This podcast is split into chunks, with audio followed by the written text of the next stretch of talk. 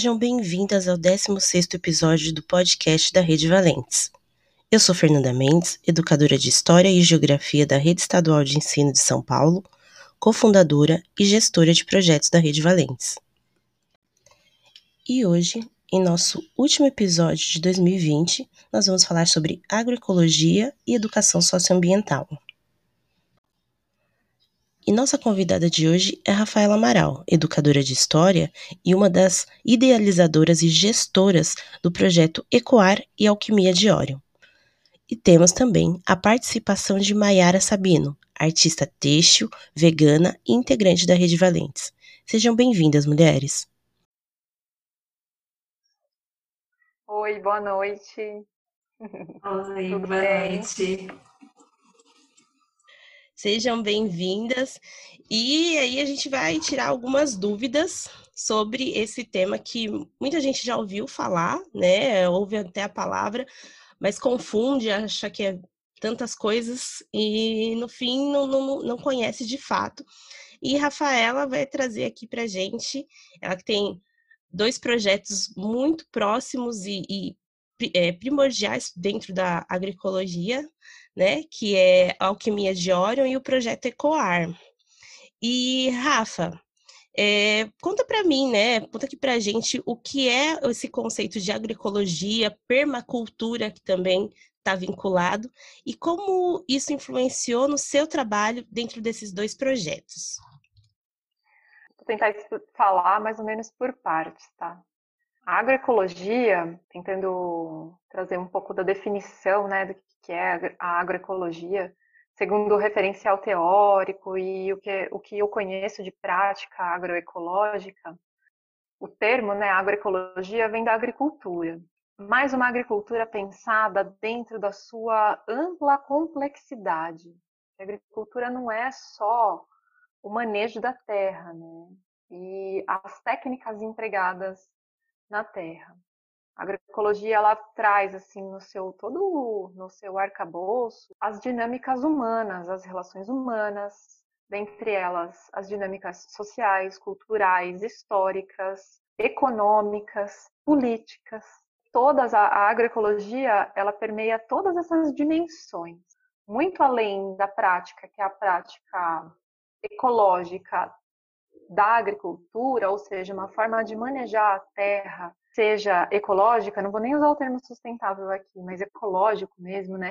Respeitando os, a ecologia enquanto também um sistema complexo de vidas, né, que se, se conectam e são harmônicas, a agroecologia se estende para além disso, né? Além das técnicas que são empregadas na terra, que é o manejo que é o manejo das plantas que são escolhidas, né, como a gente está falando de agricultura, que é a maneira de plantar, ou seja, as plantas que a gente vai colocar junto no mesmo canteiro e que elas combinam, as plantas que são repelentes naturais de insetos, os todos os compostos, né? A agroecologia falando de técnica mesmo de manejo da terra, tem todo um conhecimento de uso de espécies que são naturalmente repelentes, que são naturalmente benéficas umas às outras, uma série de receitas também para ser aplicadas na terra e que ajudam na fixação de, de nutrientes no solo e no manejo de pragas e de doenças. Então, a agroecologia traz isso como enquanto técnica, mas ela é muito mais capilarizada, pensando que a agricultura tem uma série de dinâmicas, que são essas que eu falei, né? dinâmicas políticas, dinâmicas culturais, sociais, econômicas. O grande benefício da gente poder falar de agroecologia, que não é só esse termo sustentável, né, o eco bonito, mas é pensar a dinâmica, as dinâmicas sociais que envolvem a agricultura. E aí eu acho que a partir disso a gente pode refletir todos os impactos que a agricultura gera, tanto na natureza quanto nas dinâmicas na economia, na política, nos aspectos culturais, etc. Tudo isso que eu falei. Como a gente está aqui, né, falando, gravando esse podcast pela, pelas valentes, por um coletivo feminista, super legal dar esse gancho para dizer que uma das falas, uma das vertentes da agroecologia é o espaço das mulheres, toda a luta das mulheres é, para serem reconhecidas como agricultoras, como mulheres que trabalham na terra e pela terra como guardiãs de sementes, como guardiãs de saberes. Dentro do campo da agroecologia, todo o debate do feminismo e da luta das mulheres, nos seus amplos aspectos, estão englobados esse é um, o meu maravilhamento pela agroecologia veio disso, porque além da técnica, né, eu sou eu sou graduada em história, não sou da área técnica, não sou uma engenheira florestal, né? Eu sou de humanos. e eu lembro de participar dos congressos, eu participei de alguns encontros de agroecologia onde eu era uma das poucas de humanas lá interessada no assunto, né? E me caber muito bem, porque justamente todo o conhecimento sobre a agroecologia e todo o trabalho que ela tem né, no campo e fora do campo, que também não é só na cidade, conhecimento agroecológico e tudo que envolve as práticas agroecológicas também envolve as dinâmicas da cidade, né? Então, o meu maravilhamento com a agroecologia veio dessas, desses canais de comunicação e de debate que ela traz em si. E permacultura Permacultura é algo assim mais recente, digamos, do que o próprio termo, a agroecologia, né? É, a permacultura nasce, esse termo foi trazido por duas pessoas, o Bill Mollison e o David Holguin. Eles é que cunharam o termo, né? Um americano e um australiano. E a permacultura é um conjunto, eu gosto de traduzir dessa forma, como um conjunto de técnicas e práticas pensam nas dinâmicas da vida é, buscando fazer um balanceamento energético e o melhor aproveitamento energético de todas essas dinâmicas. E o centro da, da permacultura são três pilares né, que regem a permacultura. São três pilares éticos, que é o cuidado com a terra, o cuidado com as pessoas e a partilha justa. Esses três pilares, mais alguns outros princípios éticos. O designer, que é o desenho, né? Que a tradução literal é desenho, eles formam assim o centro da, da, da permacultura. Depois, para quem for dar uma pesquisada no que é, vai encontrar é, a flor da permacultura, onde o centro está a ética e o designer, e nas bordas tem os campos de atuação, ou seja, onde a permacultura trabalha uma das pétalas está relacionada para as tecnologias, uma outra, uma outra pétala tá, fala sobre o manejo da terra, tem uma pétala sobre educação, tem uma pétala sobre saúde e espiritualidade, uma, uma pétala que vai trabalhar a questão das finanças e da economia. Esse termo, né, ele nasceu colocando esses três princípios que regem as práticas e as práticas são técnicas e todas as técnicas elas buscam obedecer, digamos que assim, esses princípios. Eu sempre trabalhei com educação ambiental. Fiz, fiz graduação em humanas, mas educação ambiental sempre teve junto no meu no meu no meu trabalho e nas coisas que eu vivenciei mesmo. Acho que mais além do meu trabalho, mas é, a educação ambiental sempre, sempre teve presente nas minhas vivências. Eu fiz técnico em meio ambiente, juntar o trabalho de uma educadora né, da área de humanas com educação ambiental se tornou possível mais ou menos por aí. Aí eu conheci a agroecologia e permacultura no caminho, assim, no caminho paralelo, fazendo, uma, fazendo a minha graduação, né, que foi em História. E aí, em 2015, fui trabalhar 2014 para 2015 fui trabalhar como professora na rede pública de ensino estadual. Como eu já tinha sido picada pelo bichinho da permacultura e da agroecologia, é, dando como, como professora mesmo da rede, eu dei aula de, de sociologia, principalmente, eu tive bastante aulas de sociologia, eu consegui dentro do meu dentro do meu planejamento incluir o assunto tanto a permacultura quanto a agroecologia, mais a permacultura até. Então eu consegui trabalhar isso dentro da sala de aula, casando os assuntos assim, né, casando os assuntos do currículo. E no final de 2015, eu conheci uma pessoa, que é a Patrícia Malite. Ela é uma das fundadoras de uma associação aqui em Jundiaí, a Associação Almater. Conheci a Associação Almater, soube dos princípios, trabalho da associação nos territórios daqui de Jundiaí. Abri um edital na cidade pelo CMDCA, que é o Conselho Municipal né, de Defesa dos Direitos da Criança e do Adolescente. Eu, a Patrícia e o Rafael, que é meu companheiro e também meu colega de trabalho, sentamos para escrever o projeto Ecoar. A gente já tinha, né, eu e o Rafael, o desejo de trabalhar com temas transversais dentro da educação, mesmo da educação, da educação formal, né? A gente já tinha esse desejo, a gente já tinha algumas experiências dentro de escola e na educação informal também. Escrevemos o projeto, sim, pensando num projeto que fosse no contraturno escolar, mas que acontecesse numa escola pública da cidade e que oferecesse conhecimento e prática de agroecologia, agrofloresta e permacultura junto com a, metodologia dos jogos cooperativos Educação para a Cultura da Paz. O projeto também tem uma, tem, é, uma parte de educação em direitos, que é toda uma formação dada, é, um conhecimento básico de direito, onde os adolescentes também conheceram as, as três estruturas de poder, de poder do Estado, quais são os mecanismos e as ferramentas de acesso aos direitos, como que funciona todo o processo penal e tudo mais, assim, conhecimento de, do, do ECA, do Estatuto da Criança e do Adolescente.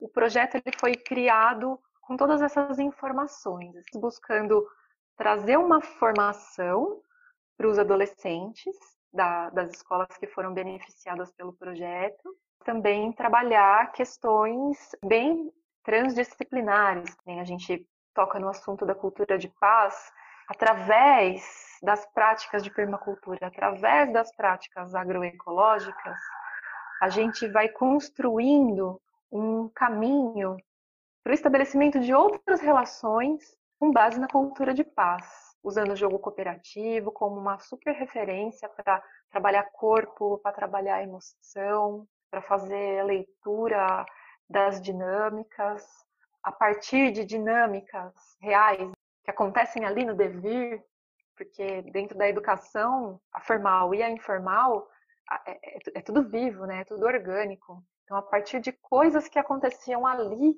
específicas daquele lugar, específicas daquelas pessoas, a gente usava ferramentas e técnicas para abordar assuntos necessários e difíceis, como o tema do racismo, sexualidade, machismo, por aí vai, como a violência, a questão da violência é muito presente né, nas relações que acontecem dentro da escola. Através do projeto e dessas ferramentas práticas, a gente buscou trabalhar todo esse conjunto de relações, que é muito orgânico, é muito vivo, as coisas acontecem na hora, da dinâmica que a gente foi estabelecendo dentro das escolas e junto com os adolescentes a gente ia buscando esses caminhos de desdobramento para o projeto e além e construindo pontes. A primeira edição do projeto foi de 2016 a 2017, na Escola Orosimbo Sóstena, em Jundiaí. E depois, de 2019 a 2020, no Adib Miguel Haddad, que fica no Santa Gertrudes, que foi quando a Maiara, a gente conheceu a Maiara a Maiara participou de alguns mutirões no BA, na Benedita Arruda, que fica na HP AMA. Foram essas três escolas que a gente que a gente trabalhou.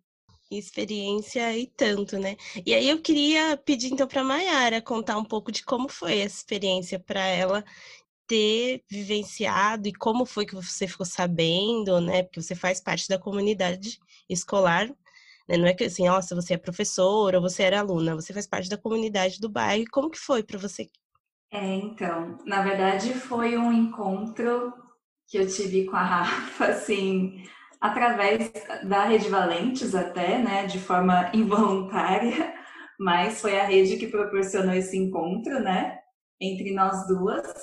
E conversando com ela, tinha acabada de voltar de um voluntariado que eu tinha feito de agroecologia no Rio Grande do Sul.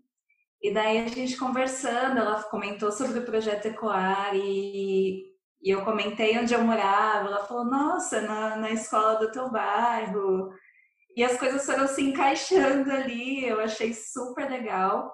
E ela tinha comentado comigo que teriam algumas atividades do projeto que seriam direcionadas à comunidade, né? Daí a gente se falou, é, trocou telefone, ela falou que, que quando tivesse as datas ela iria me passar. Como eu trabalho né, em questão de têxtil, com moda e tal, é, uma das oficinas que teve do projeto era de moda sustentável, né? E foi o que me interessou muito estar fazendo.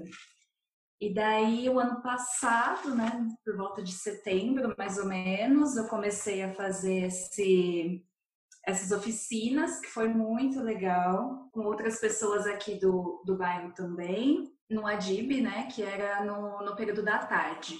E dentro desse período que eu estava fazendo as oficinas, também é, surgiram os mutirões, né? E eu fiquei super empolgada, porque eu já tinha vindo de um voluntariado que eu tinha gostado muito. Até então, eu sabia, assim, é, como é que funcionava a agroecologia, porque por mais que eu não tenha conhecimento, assim, acadêmico, nada na área, né?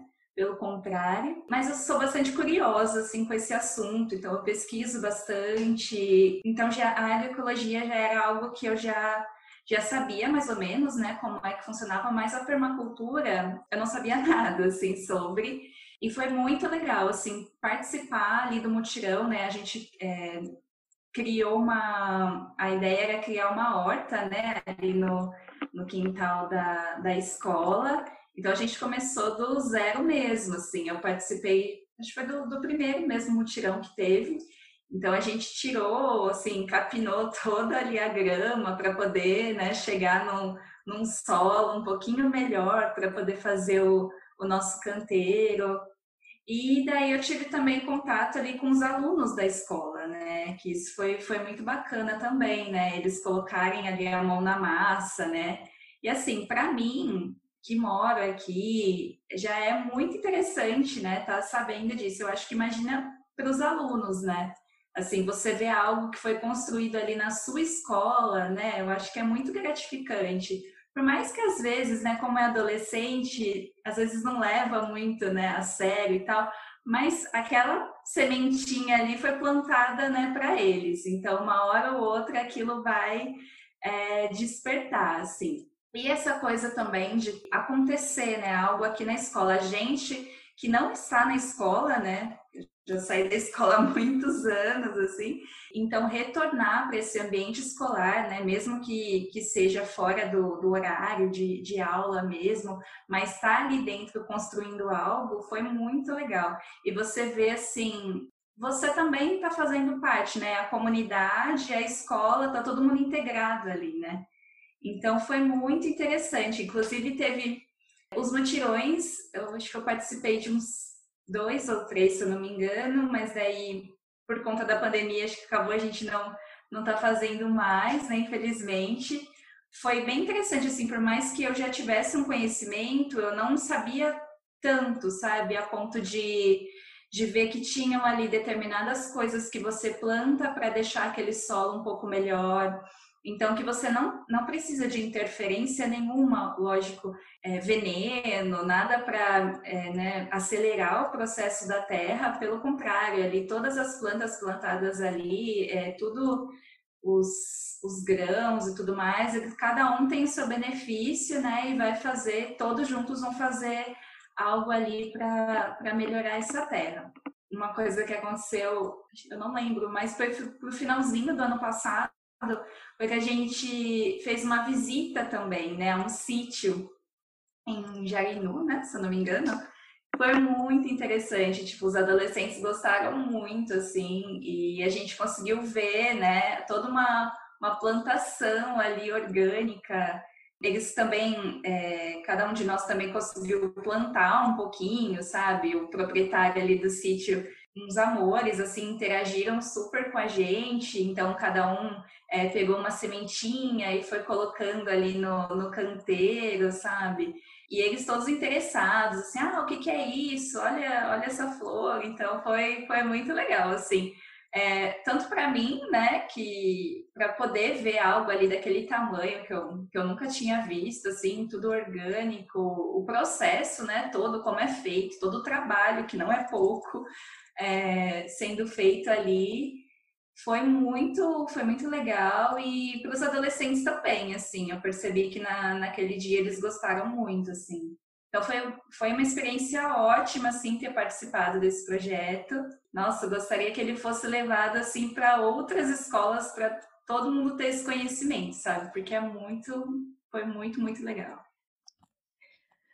Então, muito legal essa experiência da Mayara, que mostra aí um feedback até para a Rafaela de como que, né, para a comunidade escolar, né, para além da escola dos alunos, como afeta realmente na comunidade escolar, né? E como uma escola estadual, ela tem mesmo esse contexto de trazer a comunidade para dentro da escola. E esse projeto foi muito importante aí, como a Mayara trouxe, né? É, eu quero saber, Rafaela, como que foi que surgiu a alquimia de Iório, que também tem um vínculo muito forte com todas essas questões, né? Da agroecologia e da permacultura. Na verdade, eu comecei a me interessar, a querer fazer cosmético natural para mim. Ah, de me livrar do produto do supermercado, né? E tudo que está envolvido, um produto que está lá na prateleira, que vai muito além de serem coisas que são tóxicas mesmo, né? São nocivas para a nossa saúde.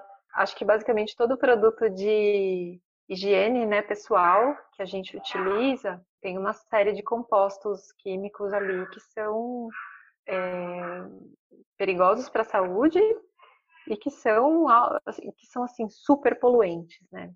Super poluentes. Além de ser essa indústria que explora a natureza, que explora as pessoas, que usa é, muito do patriarcado para fazer a sua propaganda, também tem que ser dito, padronizando a beleza, tornando coisas, tornando produtos que são bons completamente inacessíveis para camadas que não têm recurso financeiro para comprar e tudo mais, né? De serem grandes monopólios e por aí vai. Então eu me interessei por começar a fazer para eu me livrar dessa indústria e ter autonomia. Aí fiz algumas oficinas, pesquisei coisas na internet, comecei a fazer coisas para mim.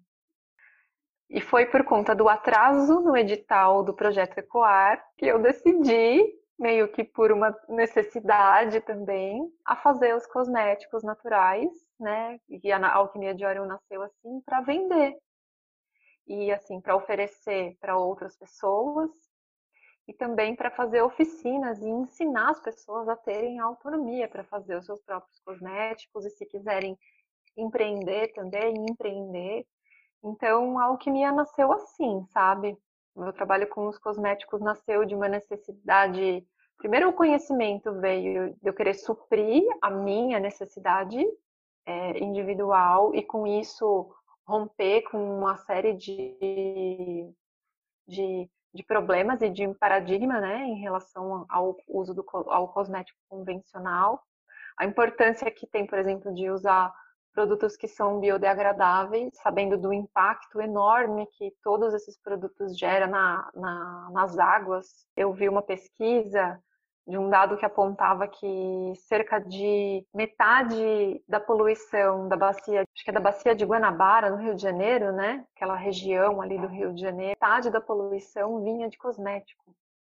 O cosmético utilizado pelas, pelas, pelas residências, né? Então, assim, o impacto é realmente muito grande no meio ambiente. Por conta do atraso no edital do projeto, a gente ficou sem trabalho, consequentemente sem dinheiro, e tinha uma ferramenta na manga, e aí começamos a fazer com esse intuito. E uma das coisas que é muito legal da alquimia é o trabalho com a oficina, né? Uma grande intenção é que mais pessoas apropriem do conhecimento e possam fazer os seus, os seus próprios produtos, presentear as pessoas e se empreender também. pensando no que é o cosmético natural dentro da agroecologia e dentro da permacultura, dentro da permacultura está muito relacionado com a questão da pegada ecológica que o produto tem, né? Então, um cosmético natural artesanal, ele tem uma pegada ecológica muito bacana. A gente pensar no percurso, né, de, de toda a matéria-prima da indústria cosmética e até chegar num produto final que vai para as nossas casas, tem um, um gasto de energia e um impacto muito grande no ambiente. Quando eu começo a fazer com matérias-primas que são mais simplificadas e que têm o mesmo benefício, né, o mesmo resultado, porque tem que ter resultado também, o produto, quebro uma cadeia produtiva que toda ela é, é exploratória da vida como um todo, né? Da vida humana, da vida animal, da vida. Tem uma ruptura aí muito grande. Pensando na permacultura, essa é a pegada. E acho que mais dentro da, da agroecologia, se enquadraria no conhecimento das, das, plantas medicinais e aromáticas e no próprio cultivo delas. O grande sonho é conseguir cultivar as plantas o maior número possível, a maior variedade possível. Primeiro para ter autonomia individual, depois para poder expandir isso para o maior número de pessoas possível. Acho que a pegada do cosmético natural com a agroecologia e com a permacultura é assim. Não, muito interessante, né? Que é uma coisa que era particular sua, pessoal, acabou se tornando um negócio para você e trazer também, é, na verdade está ali, né? Não adianta, você sempre vai ser uma educadora, né? Você já você tem essa noção, que sempre de alguma forma nos projetos que você vai estar, tá, você vai trazer para esse lugar de não ficar o um conhecimento só para você, é algo que você quer dividir. E é muito legal ver todas essas experiências que, na verdade, to todas foram experiências pessoais que você acabou levando para o campo coletivo. Né? Mas lógico, acho que a gente está ainda muitos passos para avançar. Acho que é um caminho, que é um caminho possível, né, principalmente. É muito legal ver uma pessoa que conseguiu colocar efetivamente isso no, no seu na sua vida e nos seus projetos. É muito muito gratificante mesmo, Rafa, ouvir você, ouvir a experiência da Mayara que vivenciou esse um projeto seu e aí trazendo para essa questão do vivenciar, é, como que foi nessas escolas, nessas três, quatro escolas né, que vocês trabalharam? Como foi que vocês conseguiram? Porque eu acho que na verdade foi plantada a semente, né? Não é algo que você faz do dia para a noite. Mas o que vocês conseguiram fazer nesses, nessas escolas e qual foi o feedback daí dos alunos que vocês tiveram? É, e até para complementar, nas duas edições do projeto, nos dois anos que o projeto rolou, de 2016 a 2017, na Escola Orozimbo, é, a gente fez, teve uma oficina de cosmético natural, que foi uma parceira do projeto, uma amiga que tem conhecimento da, da cosmetologia natural, deu uma oficina pelo projeto. A oficina aconteceu num sábado com a escola de portas abertas, oficina totalmente gratuita, é, a manhã inteira, para toda a comunidade, para todos os alunos e para os inscritos no projeto. Foi incrível, assim. Teve a gente teve cerca de 30 pessoas na oficina. É um número bem legal, assim, pensando pensando no, num público, né, para um projeto aberto, assim, com uma divulgação super espontânea e tudo mais. Na, nessas duas últimas escolas que a gente trabalhou, a gente também fez é, a oficina de cosmético, foi dada por nós dessa vez, né, os educadores do projeto, para os alunos da escola e também para a comunidade. E o resultado foi muito legal também, dessas duas experiências, nas três escolas que a gente trabalhou. É, a nossa maneira de, pelo projeto, de abordar, né, de chegar com um projeto na escola, ela partiu do princípio do projeto se apresentar e dele ser do público, né, digamos que assim, entre aspas, do público captado, ser totalmente espontâneo. Primeiro teve uma grande construção com todo o corpo escolar para a gente conseguir entrar com um projeto, porque é um projeto que aconteceu no contraturno, alunos que estudavam de manhã, voltando para a escola à tarde, para participar do projeto à tarde, e a escola fervendo à tarde com as aulas da tarde. Tem um impacto né, do projeto chegando, de pessoas que estão vindo de fora para aplicar uma atividade diferenciada dentro da escola. O impacto dos alunos que não estudam no turno é, naquele turno. Então, tem toda uma construção é, que envolve uma série de desconstruções, porque a gente, o projeto movimenta muitas dinâmicas dentro da escola. Isso é uma coisa muito legal do projeto, que faz parte do resultado, onde a gente fica, passou o tempo todo conversando com a coordenação pedagógica, com os funcionários da escola, todos os funcionários da escola, fazendo gestão de conflito, porque o conflito ele faz parte do rolê, assim, não tem como você extinguir o conflito. E aí a grande questão era a gente dinamizar o conflito de um aluno que vinha das tretas entre os estudantes, porque rola, é inevitável rolar, né? Do, do, do barulho que a gente causava, entre aspas, o incômodo que o projeto causava e como que a gente conseguia articular de uma forma, conseguindo construir de uma forma coletiva com todo mundo, de modo que todo mundo se ficasse bem com, com aquilo que estava acontecendo dentro da escola. Né? Então, acho que isso é uma parte muito importante do resultado, porque é toda a comunidade escolar que se beneficia da experiência, de alguma maneira, e o feedback dos adolescentes, eu vou dizer até do que eu sinto, a educação é uma relação humana, viva, permeada de afetividades. E a gente se colocar lá como educador para trocar ideias sobre assuntos, entrar na vida pessoal dos entrar na, na, em, em dinâmicas pessoais dos adolescentes que são super complexas, sabe? A gente estava lendo contraturno é, ouvindo uma série de coisas que eles trazem, né? E como que a gente encaminha isso, como que a gente dá ouvido, dá escuta. Então eu acho que esse lugar de construção de vínculo, de afetividade, de outra forma de abordagem é muito rica. Sim, foi muito rica e os relatos que a gente tem é de que boas pontes foram construídas a partir disso além de assim oferecer, de, do projeto conseguir oferecer um olhar bastante diferenciado sobre o meio ambiente, sobre o que é agricultura, sobre o que é economia, o paradigma, porque a gente, quando a gente vai falar da agroecologia e da permacultura, a gente está questionando todo esse paradigma capitalista que que vivemos. É inevitável. Para falar da agroecologia e da permacultura, a gente tem que entender o que a gente vive. Então a gente passa por esse caminho, assim, e é um caminho de desconstrução, de debate, de escuta. E os retornos dos adolescentes foram positivos nesse sentido.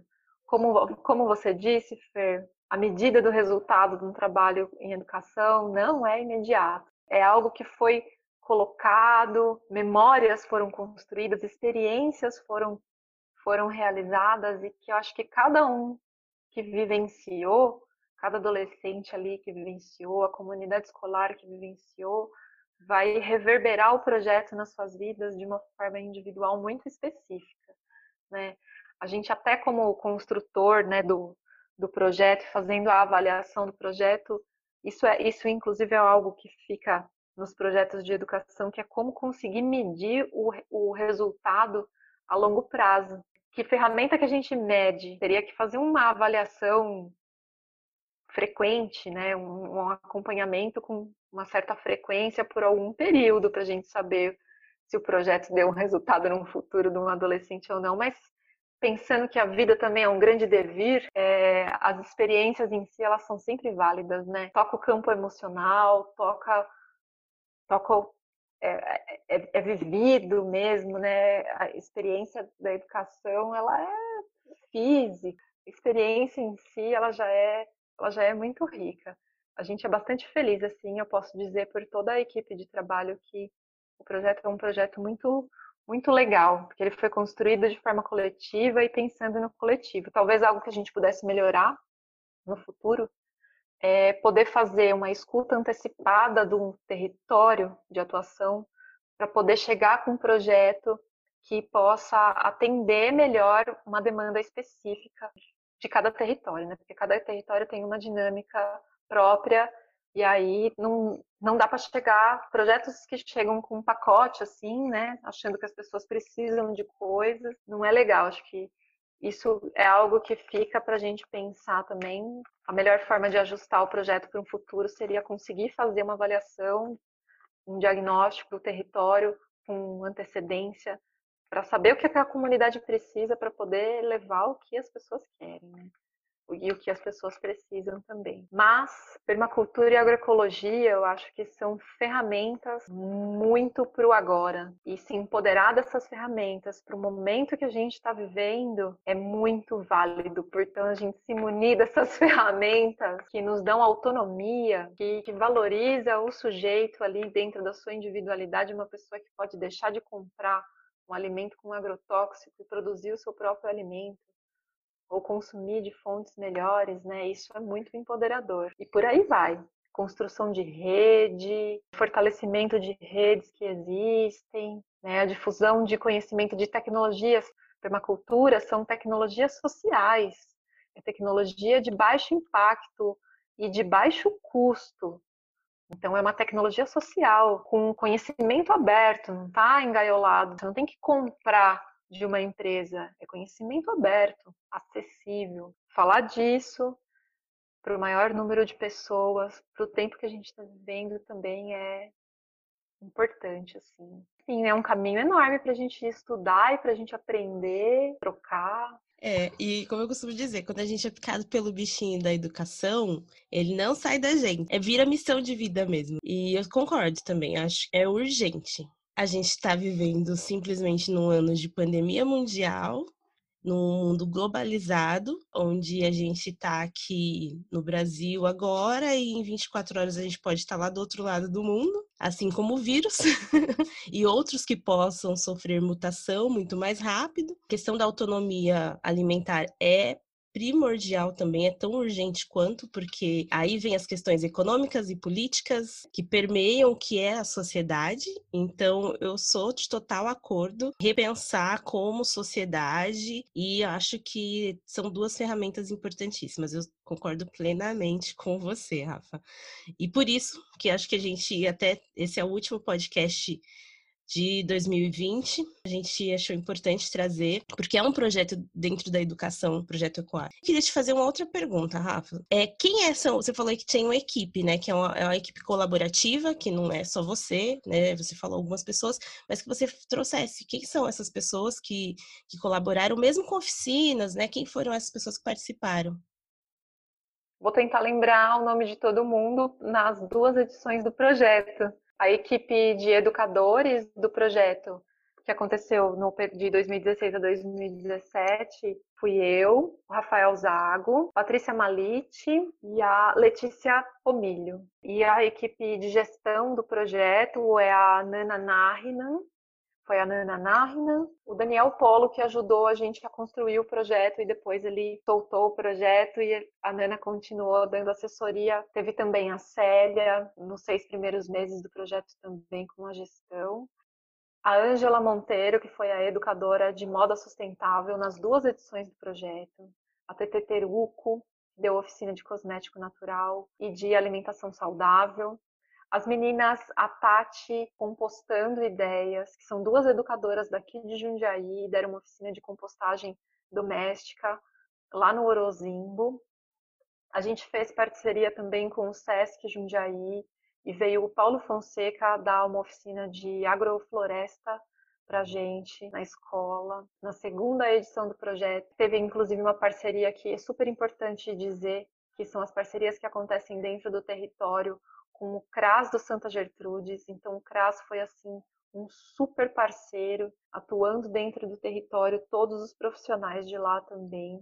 Letícia, muito obrigada. O Diego deu oficina de conserto de bicicletas nessa edição do projeto. Foi uma oficina super legal, que ela teve um caráter assim meio que profissionalizante assim também, sabe? É, onde os adolescentes, se eles quisessem os que pudessem, os que puderam pegar o gancho da oficina para querer continuar, continuar o estudo oficina, deu bem esse suporte. Tem mais pessoas, mas eu não estou lembrando o nome de todo mundo, que são sempre, a equipe é sempre muito grande. Eu não preparei essa listinha para dizer o nome de todo mundo.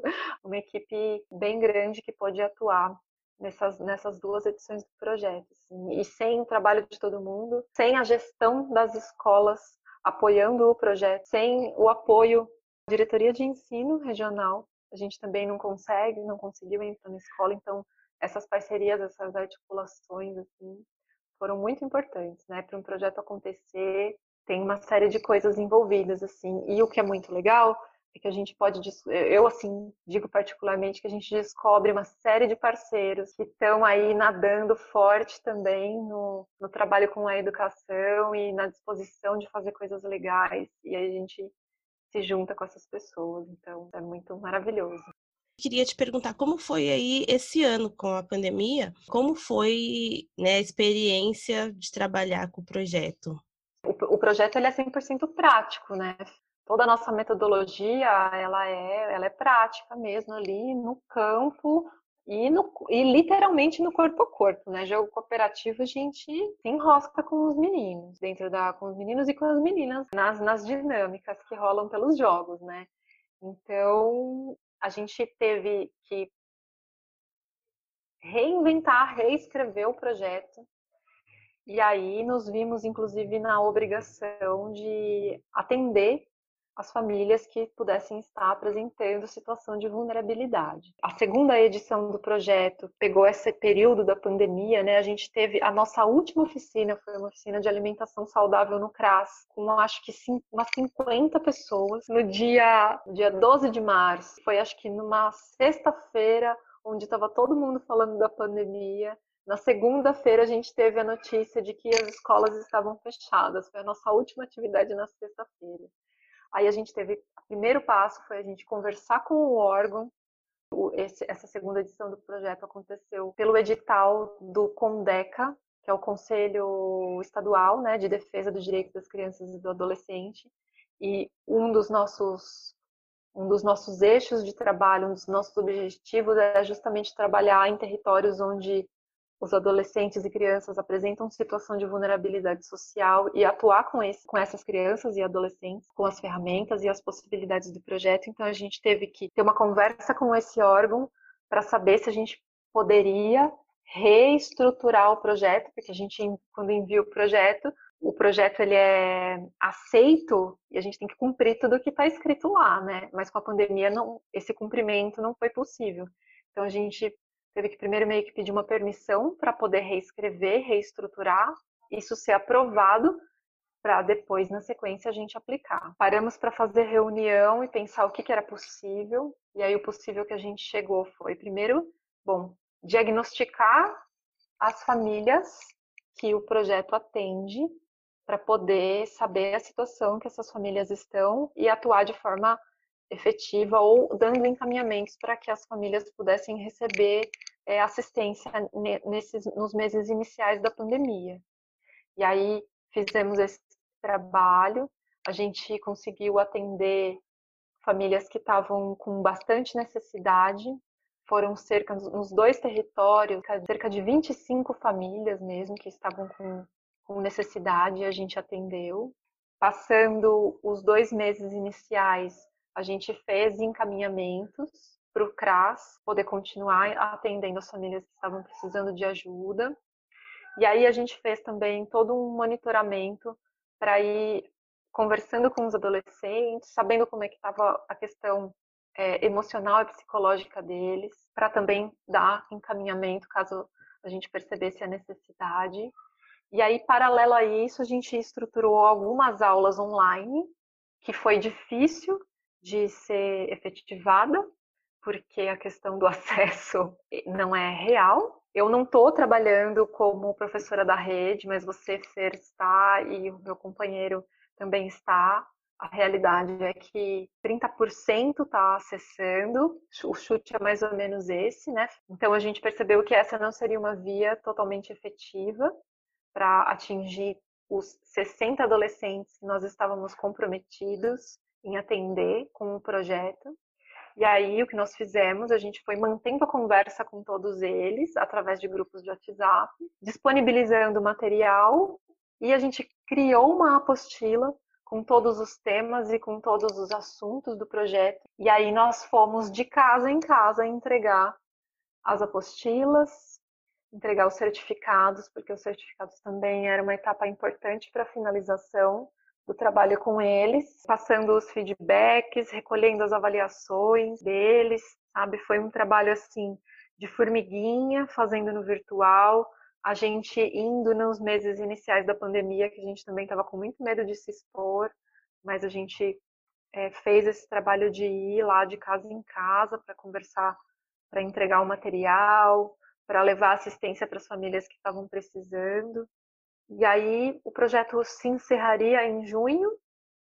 Então a gente teve abril e maio e uma parte de junho de trabalho mesmo, mais efetivo com as famílias e com os adolescentes. E a finalização do projeto foi com a, com a parte mais é, de organização, né, da entrega dos resultados e tudo mais. Foi super desafiador. Uma das coisas que nós ganhamos é, e podemos perceber com a pandemia é que a gente, a pandemia deu essa possibilidade da gente se aproximar muito das famílias, dos adolescentes e conhecer como eu, como educador e como dentro da Associação Almater também poder conhecer mais as dinâmicas dos territórios e as dinâmicas das famílias. Então, foi legal para a gente poder ver isso um pouco mais de perto e, e atuar, né, na medida do, do possível com as ferramentas que o projeto tinha a oferecer. Bem desafiador, mas foi possível entregar os resultados que a gente se propôs a fazer. Foi construído presencialmente até meados de março, e depois a construção veio dessa forma. Deu certo, muito longe do que a gente queria, da forma como a gente queria ter terminado, porque inclusive a gente tinha mutirões para fazer, para mexer na terra, que essa etapa tosa importante. A gente tinha visitas técnicas para fazer, a gente ia visitar um espaço de permacultura com eles, que no, na primeira edição do projeto a gente visitou uma experiência de permacultura numa região periférica de São Paulo com a galera do, da Casa Ecoativa lá do Grajaú. Foi muito legal, assim, no final do projeto, levar os adolescentes para conhecer uma experiência num território afastado, no meio de São Paulo, sabe? E não deu para fazer isso dessa vez, mas a gente tentou entregar o maior arcabouço de informação e de respaldo que foi possível com a pandemia. Desafiador, mas acabou rolando de alguma forma. Eu queria que vocês deixassem, Rafa, uma última mensagem e principalmente assim a importância que você vê da mulher nesse contexto todo, inclusive agora desse do, da pandemia aí, dessa situação última que você acabou nos trazendo. Olha, a presença da, da mulher nesses lugares, como educadora, como alguém é, trabalhando de forma direta ou indireta com agroecologia, com permacultura, para o momento que a gente está vivendo hoje é fundamental, porque além dessas desses lugares de fala e de prática serem super importantes por tudo que eles trazem em si, ter uma mulher à frente, ter uma mulher representando e também desconstruindo o patriarcado nesses lugares, porque a gente sabe que o patriarcado ele está presente em todos os lugares, é fundamental. Eu tenho assim, me arrepia muito de ver que tem várias mulheres que estão indo dentro da nossa faixa etária, né, dos 30 e poucos anos, assim, que estão indo morar no campo, que estão virando a chave para tocar projetos na terra, operando com a terra, trabalhando com a terra, mulheres bioconstruindo, educadoras fantásticas à frente de projetos importantíssimos para a sociedade. E eu tenho visto isso assim de uma maneira crescente e muito grandiosa. Né? A gente ocupar esses lugares ocupa, acho que, de duas formas importantes, né? Como mulher e como militante dentro da causa que a gente está trabalhando. Falando dentro, principalmente dentro da agroecologia, né? A mulher ainda tem que vencer muito o rastro maléfico do patriarcado que existe nas dinâmicas do campo. Nos encontros de agroecologia que eu pude estar presente, tem sempre uma roda, tem sempre uma mesa das mulheres, porque o trabalho da mulher ele ainda não a, a mulher a, a, mulher agricultora, né, o trabalho dela ainda não é reconhecido, né? O trabalho da mulher é sempre menorizado dentro do camping. As mulheres que estão ocupando esse lugar e que estão levando as suas falas, é, se juntando com as companheiras, lutando por um espaço, lutando para a desconstrução desse lugar menor que nos colocaram é fundamental. E dá para ver uma série de mulheres assim porretas e arretadas se colocando nesses espaços. A, a importância é gigantesca. ouvi falar que a revolução será feminista e que será verde.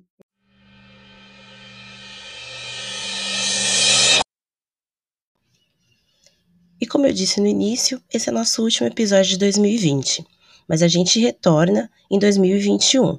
Vamos dar uma pausa agora para as festas e assim que retornarmos, vamos divulgar nas nossas redes sociais. Lembrando que estamos nelas como Somos Rede Valentes.